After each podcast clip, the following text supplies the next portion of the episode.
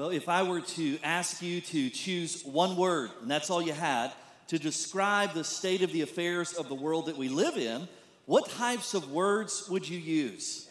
And no bad words here in church, all right? Some of you may say the word sad. Some of you would say troubled. Some of you may say it's crazy. Uh, listen, if you chose the word peaceful uh, to describe the world we're living in, then the word I would use to describe you this morning is drunk, all right? And I'm not judging, I'm just saying it's early, okay? And so, certainly, when we look around, uh, there has been a difficult season we've all been living through. And so, if I had to choose one word to describe the world we've been living in, the word that I would choose would be the word conflict. Seems to matter where you look, uh, what, your, what environment you're in, conflict is the name of the game. And what I've experienced is this that conflict can wear down even the most joyful of people over time. So here's the good news the Bible's going to prove once again that it's incredibly relevant for the life that we're living in this moment of conflict. So if you've got a Bible or phone, your tablets, whatever you're using, turn with me to James chapter 4 this morning.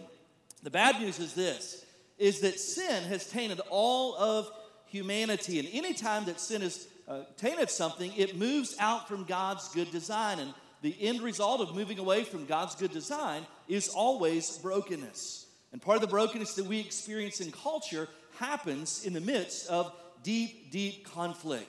But the good news is that God didn't leave us without answers or hope on how to battle this conflict filled world that we're living in. So, what we're going to do this morning is we're going to explore the wisdom of God, and we want to make the case that God's not really calling us to conflict resolution where we just kind of figure out a way to tolerate each other or you know coexist with each other that actually if we understand it what god is calling us to is a conflict revolution where we view conflict totally different than what the wisdom of the world says and we find hope in the wisdom of the word of god. Now if you're not familiar with the person james here in the book of bible here's the cliff notes. James was a real historical figure uh, who just happened to be the little brother of Jesus. And despite having an up close and relationship with Jesus, James never actually identified as a follower of Jesus Christ until after the resurrection. Now, this isn't the Bible, so it's just me speculating. I think there was probably a little rivalry there. Can you imagine how many of you grew up in a house where it was clear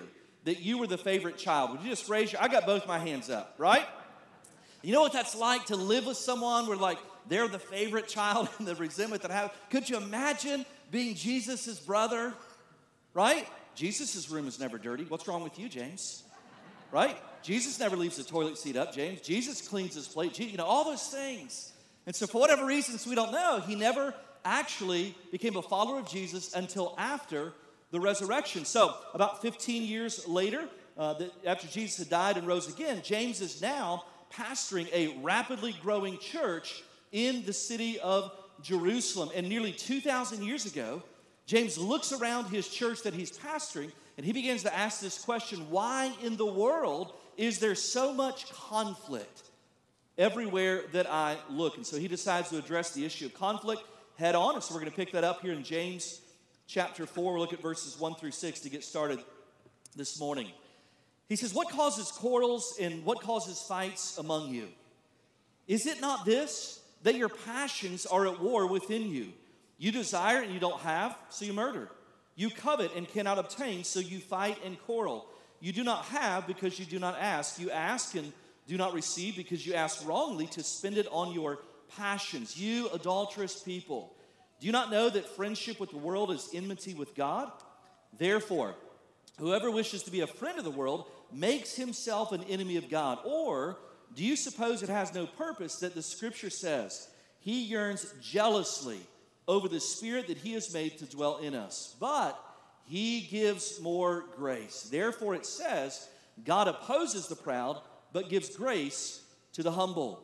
Now, one of the beautiful things about biblical truth is this if it's really true and what we're teaching is really true, then it'll hold up in any culture, across any covenant, and in any single context. And so, what that means is we don't totally know what the experience that James was experiencing in his church. Were there lots of people in marital conflict? Were there lots of conflict between uh, children and their parents? Was there lots of fighting between other people? Was there conflict between their workplaces? The answer is probably D, all the above. But even though we don't know exactly the context of their conflict, these principles, because they're true, will transcend all of culture. And so, if we're going to experience a conflict revolution, uh, the first thing I want you to see in this passage is this: is that you have to view conflict redemptively. Now, that seems like an odd statement, does it not?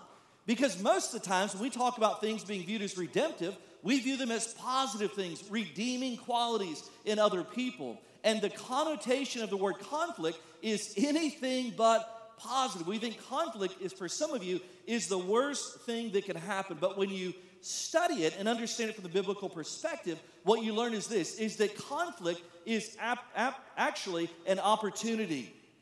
Now, when you hear that conflict's an opportunity, some of you are thinking, yes, it is, to hide a body. Amen?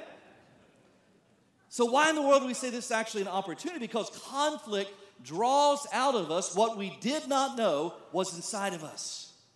Through the friction of conflict that happens in our lives, all the veneer, all the politeness, all the varnished us that we want people to see in our social media accounts, conflict has a way, like sandpaper, of rubbing all that off, and the real us is exposed. And finally, our heart is on display. So conflicts draw out of us what we did not know was inside of us. And in those moments, that's probably the truest picture of what's really going on in our hearts. Because we can manage that for a while. We can market that effectively again through social media where it's just a highlight reel. Just by the way, do you know that? What people put out there in social media is not the real life, it's just a highlight reel, right? I love they're putting out there these huge spreads they've had. Nobody's putting out there, hey, had cereal again for the fourth night in a row. Praise God, right? Look at our vacation pictures. Nobody knows. On the way there, I threatened to kill everyone in the car, right? Glad you got that out, whoever that, that is. And walk around with that inside, amen? But what happens is this in conflict, it exposes what's really going on in our hearts because we become unrestrained emotionally in those moments. And what we learn is this that when conflict exposes what's in our hearts, that the issue on the surface of conflict is not actually the issue at all. Over the years of pastoring for 21 years, I've had people come to my office and say, Hey, we're, we're having conflict. There's this issue going on in our marriage. And I've told them over and over, that's actually not the problem in your marriage. And they've said, Oh, actually, it is. That's why we're here. And I said, No, that's the the issue that you think is there, but really what's going on is under the hood uh, in our hearts. And so, where does conflict reside in all of us? You know what we think? It's with that other person. If they would just do this, then I wouldn't do this. And so the conflict is always somewhere outside of me. But what the Bible teaches here in James chapter 4 of just the opposite, that conflict really lies in the affections of my own heart. Go back to verse 1, and what does he say there? He says, What causes quarrels and fights among you? Now, again, if I were answering, I would say it's because someone else is being dumb, right? If they just see the world as I saw the world, we wouldn't have any conflict. I've noticed in my life, I think the world would be a better place if everyone were more like me. Have you experienced that? But what's he say after that? He says, What causes quarrels and fights among you? Then he gives the answer when he says this Is it not this, that your passions are at war within you. And what's just as important as what he says there is what he doesn't say. He doesn't give any kind of reference to any external circumstance. He doesn't give any attention or acknowledgement to some other person. Matter of fact, he says the source of conflict is not outside of you, it's waging war inside of you, is exactly what he's teaching. The racial conflict we're experiencing is not because of what someone said or, or what they did, it's because someone didn't give me something that I desperately thought I deserved. And when that happens, guess what? It's on like Donkey Kong. Amen? And so he says, hey, the problem is not what's going on outside of you, it's what's going on inside of you. He says, your passions are at war within you. And so, in conflict, we look around, or maybe we're experiencing conflict in our own lives. Don't be deceived into thinking that whatever you're fighting is actually the true issue. James clearly says in verse 1 that the problem is on the inside. There's a conflict battle on the outside because there's a war going on in the inside. Verse 1 is what he's saying. My experience in walking with people through conflict, all kinds of relational conflict, there's a tremendous amount of energy, usually expended by, by someone trying to convince me that the conflict is because the other person. That if oh, my kids were just a little more obedient, and that's a good thing, I just want to acknowledge that, right? If I just worked with better people, if my spouse were just, you know, this, this, like this spouse or fill the blank, whatever it is, then I would have peace inside of me. And we always want to be convinced that somehow conflict rests outside of me. And what happens is the reason we spend so much energy is in conflict, if we're honest, because our prideful hearts, we don't often want to be reconciled, we want to be right. We've all had that moment in, in an argument where it clicks and the other person says something, and all of a sudden you realize, I'm wrong. And if you're wise, you know what you do at that point? Full steam ahead. Amen? Push the gas pedal down and just keep going. I shouldn't have said if you're wise. I should have said if you're a man, is what I should have said there. And all that jockeying for being right instead of being reconciled moves us away from pride, emptying confession that leads to repentance, which facilitates reconciliation. Now, Here's a question Is it wrong to want certain things in a relationship? Is it wrong to want to be loved? Is it wrong to want to be respected? Is it wrong to desire peace? No, of course not. As a matter of fact, when you study the scriptures, the Bible says that many of these desires are God given desires. That God has wired us that way to desire those things. So the problem is not in and of the desires in themselves. The problem becomes when my God given desires grow into self centered demands. This is a pattern of what we see. We've actually taught this over and over, and so we learn by repetition. So let me share this principle with you again. Here's the formula desire grows into demand, which leads to punishment. Desire, demand, punishment. That's the formula for conflict desire, demand, punishment. Say that with me. Desire, demand, punishment. One more time with Pentecostal power, all right? Desire, demand, punishment. That's the progression he's laying out in the text. And verse 2, look what he says You desire and do not have, so you murder. You covet, which means I have to have this to be fully satisfied in my heart, and you can't obtain it, so you fight and quarrel. What he's saying is you have this desire, and all of a sudden that desire grew, grew into a ruling desire, what we would call a demand. And so, as a result of that, when that person could not meet your demands, you did whatever it took to punish them on the other side. And so, he gives an extreme example in murder and a more common example in fighting and quarreling. Now, if you're like me, I'm deeply convinced that there's not a day in my life where I've ever been demanding, right? not once. Ask our staff. Super easy to get along with, all right? Ask my children. But look at the progression. He says it starts off with a desire, and then it grows to demand. You know what another word for that demand is? It's an idol. And an idol is anything that I want more than God to the point I'm willing to sin against the other person by punishing them through sinful anger or by removing myself, shutting them out emotionally. And so let me make this as simple as possible. The clearest indicator that a desire has grown into a demand is the presence of punishment in relational conflict. Now, let me give you some examples of some God given desires that, in and of themselves, are not bad things, but if we're not careful, they become ruling things or demands in our life. Let me just rattle off a few here. Comfort. I want comfort. I must have comfort. I deserve some rest and relaxation, and you better not hinder my ability to get it. Anybody ever come home from a long day at work and all of a sudden there's the slightest little irritation becomes an explosion in your house? You know what's usually going on there? I've worked hard all day. I provide for our family. I take care of our kids. I work. I do all these kind of things. I deserve peace and quiet when I get home.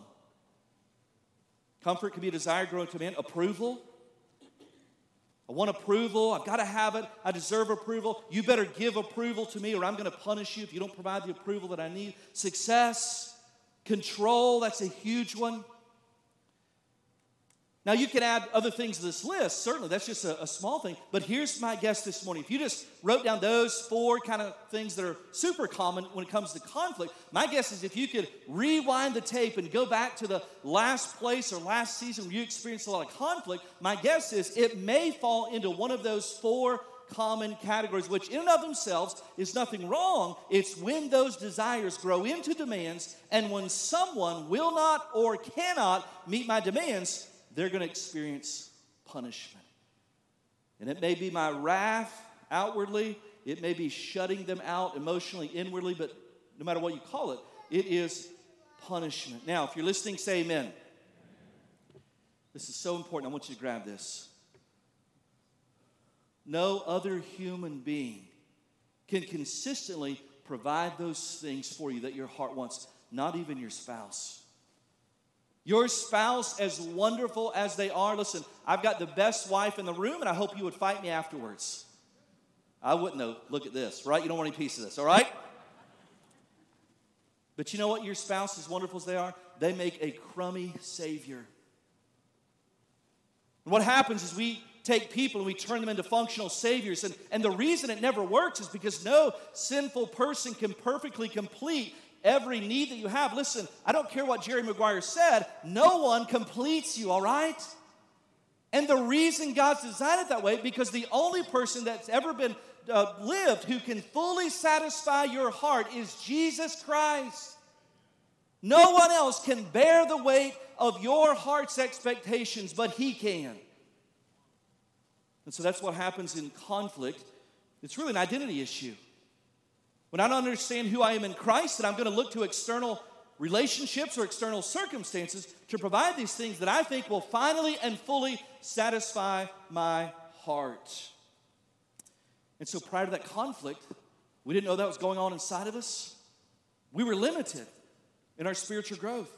But conflict exposes what was actually in there. It exposes that, that we're trying to use something else other than Jesus to satisfy our hearts. And so, really, what conflict is, as difficult as it may seem, it's not an, oppor- or an obstacle for your spiritual growth. It's actually an opportunity because conflict puts your heart on display where you then can be honest and realign your heart where Jesus alone is offering the satisfaction that you desire. And so, conflict is an opportunity. And I know that some of you, like, oh, the, even the word conflict makes me nervous. Some people like conflict because they think they can win, right?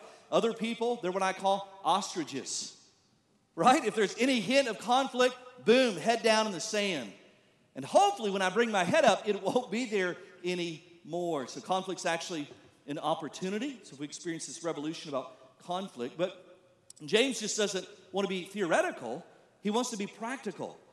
And so he actually gives us some warning lights on the dash so that we know the second principle is you have to check under the hood.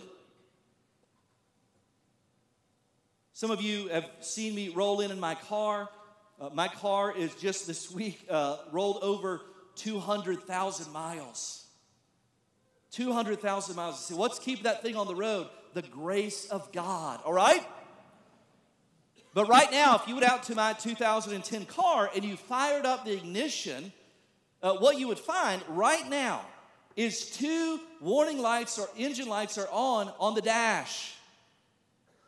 And so uh, I just have realized the driving an old car is hard sometimes, but to make life easier, uh, those warning lights to me are annoying. I just bought a check engine light repair kit. Have you seen those? It's just a black roll of electrical tape. The instructions are this when light comes on, cut one inch off, put it right over that dash, gone. Works like a charm. Now, is anybody else in the room driving a car that, that's got an engine or some kind of light on right now? Yeah. You know what? The people around looking at us, they're judging us. Amen? They're looking around going, need to get that fixed. You know why we don't get it fixed? I just want to ignore it because it's annoying. Number one, the car seems to be running fine. I've got one of my check engine lights on, some kind of emissions code. It's been on for seven years. I'm not exaggerating. I asked the mechanic, I said, What's that? He said, Well, it's your emissions. And he said, Well, since they did that, you did away with e check or whatever that was, he's like, I wouldn't worry about it. I said, Praise God, I'm not. You know why else I ignore it? Because it's expensive. Tape's cheaper. Now, what's James saying here? What James is saying when he moves in this passage is this there are some behaviors that show up in your life and in my life that when they're present, they, they seem to be the real issue, but they're not the real issue. What they are is check engine lights.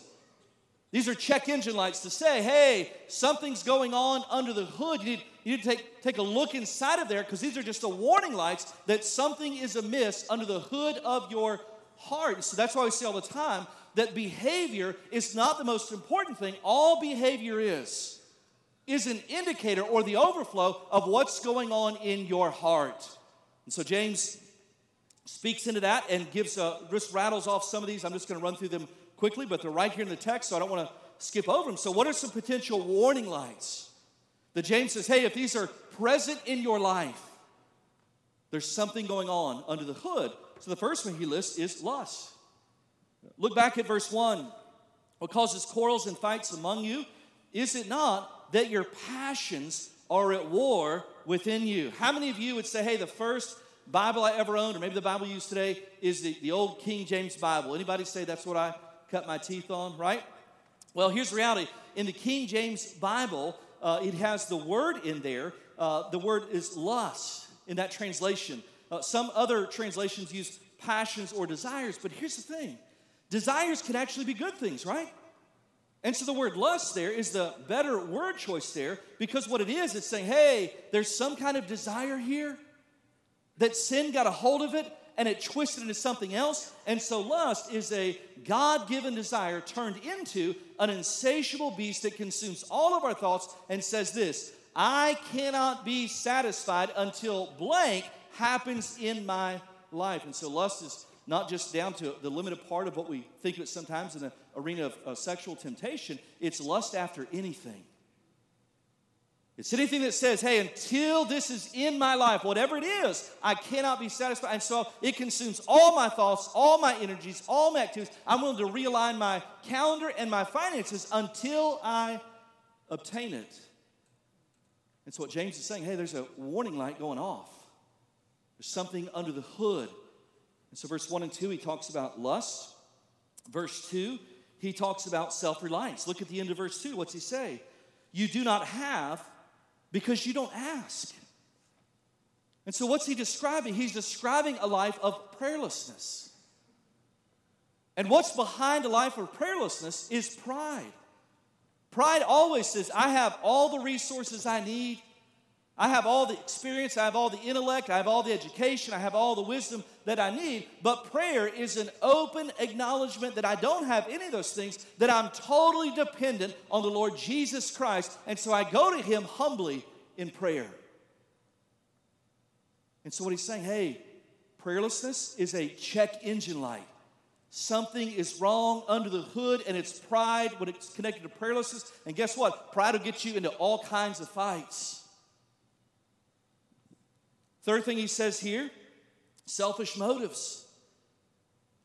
Go into verse 3, just keeps steamrolling ahead. Look at verse 3. So, verse 2, he says, Hey, you don't have because you don't ask, prayerlessness. He said, But then when you do ask, you don't receive because you ask it wrongly to spend it on your passions. And so, selfish motives, what he says is, Hey, you're praying for, you're desiring, you're going to God for, it's all things that will bring you more glory instead of bringing God glory. Author Paul Tripp said this. He said, When that happens, my desires become the center of my prayers. He said, I come to God with a list asking Him to sign on the bottom rather than handing Him a blank sheet and trusting Him to fill it out as He sees fit. Check engine light lust, self reliance, selfish motives. And then the fourth thing he lists in verse 4 is worldliness. Now, if you've ever grown up in church and maybe in a Baptist church background, my guess is at some point in your spiritual journey, you've heard an angry sermon in a Baptist church on worldliness. Am I right? Let's just be honest. You know the reason that Baptists are so against drinking? It's because we're afraid it's going to lead to dancing, right? That's worldliness. you know, do this and don't do that, those kind of things. Now, listen, God is against worldliness, but here's the reality. Most of the time, when we try to make application of that, what ends up on our list, all these external kind of things, aren't the same things on God's list when He's talking about worldliness. Here's what worldliness is from the biblical perspective it has very little to do with what's going on on the outside. Very little to do. All that can be the overflow of it. But what worldliness is, from God's perspective, is this it's valuing things that a godless culture may value. It's placing deep, deep value on things that in the economy of God have little to no value. You can fill in the blank of all kinds of things uh, in there. That's what he says in verse 4. Listen to the strong language in verse 4. He says, You adulterous people, don't you know that friendship with the world is enmity or at odds with God? Therefore, whoever wishes to be a friend of the world makes himself an enemy of God. Now, what he's not saying here is that we shouldn't be winsome and friendly to, to those who we know who may not be Christians. He's not saying that at all. He's just saying don't let yourself get sucked into valuing things that culture says have deep and high value when God says these things have little value. Listen, we live in a culture that celebrates fame. You know the Greek word for that? You should write this down. It's pronounced Kardashian. Write that down, all right? you know what's valuable in the economy of God? Humility. We live in a culture that values being served. In the economy of God, being a servant is what's valued. We live in a culture that values accumulation. Look how successful, look at all they've accumulated. In the economy of God, it's generosity that's valued. You see how it's different? Don't reduce worldliness down to playing cards or you know, going to movies or those kinds of things. No, it's deeply valuing things that in the economy of God have no value at all. And so, what he's saying here in this passage is that the conflict that's going on is not between two people, it's between an idol in your heart and God. He's saying the problem you're having conflict is you desire things that God does not desire for you. And so there's a war going on inside of your heart. And when you're convinced into thinking that these things, whatever they are, will finally and fully satisfy my heart, that I'm willing to go to war with anyone who will not meet my demands to provide them. Well, James isn't done. And so he's checking under the hood for the real source of conflict. Then he gives us an entire list of what to do next. So practical. Look at verses 7 through 10. He says, Submit yourselves therefore to God. Resist the devil, and he will flee from you. Draw near to God, and he'll draw near to you. Cleanse your hand, you sinners, and purify your hearts, you double minded. Be wretched and mourn and weep, and let your laughter be turned into mourning and your joy to gloom. Verse 10 Humble yourselves before the Lord, and he will exalt you. And so here's the final point that James is arguing. If you want to experience a conflict revolution, is this you should pursue peacemaking with great effort. I was listening to a sermon one time, and the pastor had something incredibly insightful to say. He said, There's only three kinds of people when it comes to conflict peace fakers, peace breakers, and peacemakers. He said, Peace fakers avoid conflict at all costs and often bury it, even if it's still alive. By the way, that never works, right? I've watched Pet Sematary. Remember that? Buried that cat, it came all jacked up. Remember that?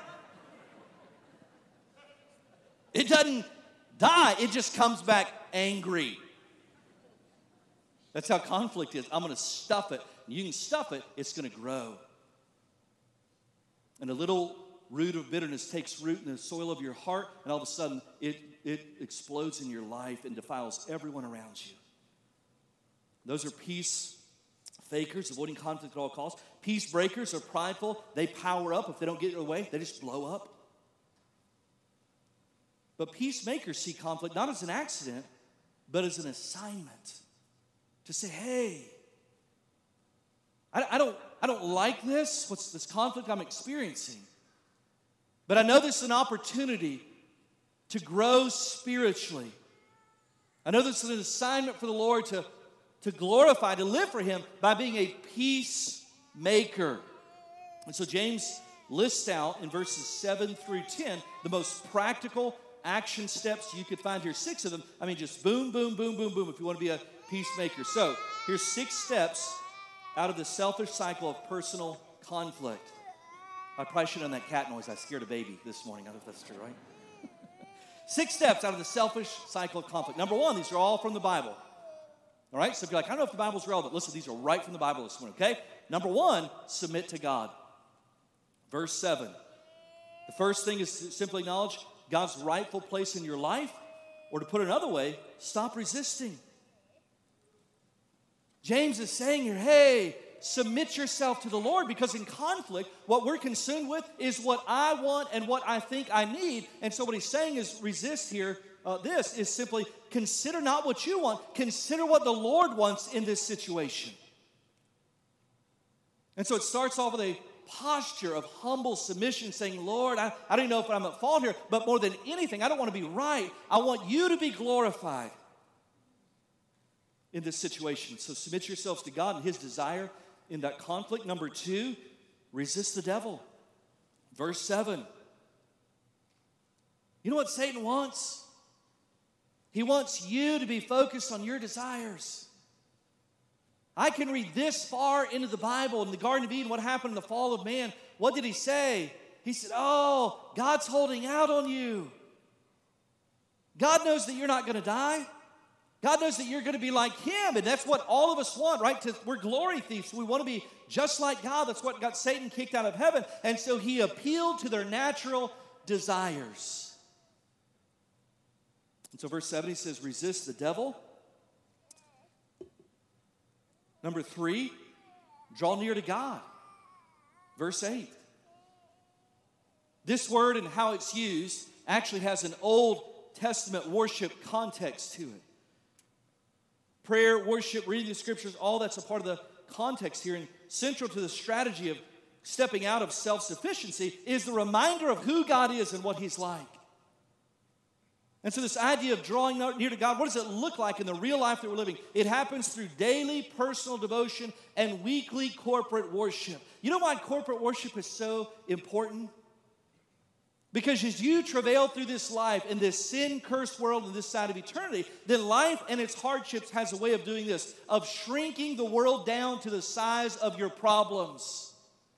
And when we come into worship and get a true picture of the majesty and the awe and the sovereignty of God, it reminds us that we worship a God who is sovereign over all of those circumstances. And so he says, draw near to God. And notice the promise. What happens if I do that? He'll draw near to you. Fourth thing he says, not only draw near to God, number three, number four, reflect. Verse 8. In verse 8, he uses these phrases cleanse your hands and purify your hearts. Now, what's he speaking about? These are the activities of the priests in the Old Testament, the Old Covenant, who are making intercession for the people of God, when they would go in to meet God on behalf of the people, these were the attitudes. And so the challenge to cleanse your hands means that we ask ourselves, what outward behavior needs to stop? And the challenge to purify our hearts is to look inwardly and say, what attitudes need to change? You know what we think in conflict? I know what attitude needs to change. The other person. Amen? He says, no. That's what you think, you're trapped. He says, cleanse your hands. Let me just make this as plain as I can. Stop sinning against the other person. And purify your hearts. What's he saying? Look inside and say, man, I've got some selfishness, some attitudes here that are not experiencing this conflict, they're actually contributing to it. And so he says, reflect. Verse 5, this is an odd one here, right? Verse 5, be wretched, mourn, and weep. Now, this is not a call or an encouragement for us to be depressed, right? If you're, listen, if you're living on this side of eternity, I don't need any help with that, am I right? Life can be hard, life can be challenging, life can be discouraging and depressing. So, what's he saying here? What he's saying is he turns the tables on our natural desire for laughter and lightheartedness. And what he says is there should be, when I'm experiencing conflict, some deep lament and mourning inside of me, knowing that I'm actively contributing to the ongoing conflict that we're experiencing. He's saying, let us mourn that our evil, selfish desires have spilled out of our hearts and are destroying the lives of other people, me included, who are defiled by our bitterness. It says, be wretched, mourn, and weep, confess, repent, and conflict. And here's the last thing he says, verse 10 humble yourself. Humble yourself. That's not only the last step, it's the summary statement of everything that he just said. We said earlier that self sufficiency is a pride issue, but a person who humbles himself says, Lord, I don't have the capacity inside of me to fix what's going on around me, and so I'm putting myself at your mercy. I desperately need your help. We will not experience a conflict revolution apart from your intervention in my heart, Lord. Humble yourself. And you know what happens? We rarely do that. Why? Because our pride says, Don't you admit that you're wrong? And so in verse 10, he says, Humble yourselves. If you're going to break the cycle. Now let's wrap things up this morning by going back to verse 6 quickly. Look at verse 6. What's he say? But he gives more grace. Therefore, it says, God opposes the proud, but gives grace to the humble. Who does he give grace to? The humble. What kind of grace is he describing? He's not talking about saving grace because he's writing to Christians in the early church. What he's talking about is empowering grace, where the grace of God empowers me to do what I would not do left to my sinful self and empowers me to do what I could not do left to myself. And so he says, Hey, here's the good news. For those of you that need God's empowering grace to break free from these cycles of conflict, he gives more grace. Here's the good news all the grace you need to break out of cycles of conflict in your life are available to you in the person and work of Jesus Christ. But here's the last thing I'll say that incredible, empowering grace is only available to those who've experienced his saving grace. The Bible says this in Romans 3 All have sinned and fall short of the glory of God and are justified, made right with God by his grace as a gift through the redemption that's in Christ Jesus. Do you know the whole story of the Bible is a story of conflict? That God sending his warrior king, Jesus Christ, to battle sin on our behalf. And here's the good news Jesus has given us a Savior who fights for you. You don't have to be strong because he was. And so, if you want to experience a conflict revolution, the grace that comes, it all starts with experiencing the saving grace of Jesus Christ. And so, my question for you this morning is this when it comes to Jesus, do you know about him or do you personally know him? And if you're here and saying, I don't know him or I'm not sure if I know him, then I want to give you an opportunity right now to meet him. Would you bow your heads this morning? with your head bowed and your eyes closed, I want to ask you this simple but important question Do you have a relationship with Jesus Christ as your Lord and Savior? Has there been a time and a place or a season in your life where you came to the realization that you were sinful and that sin had separated you from God.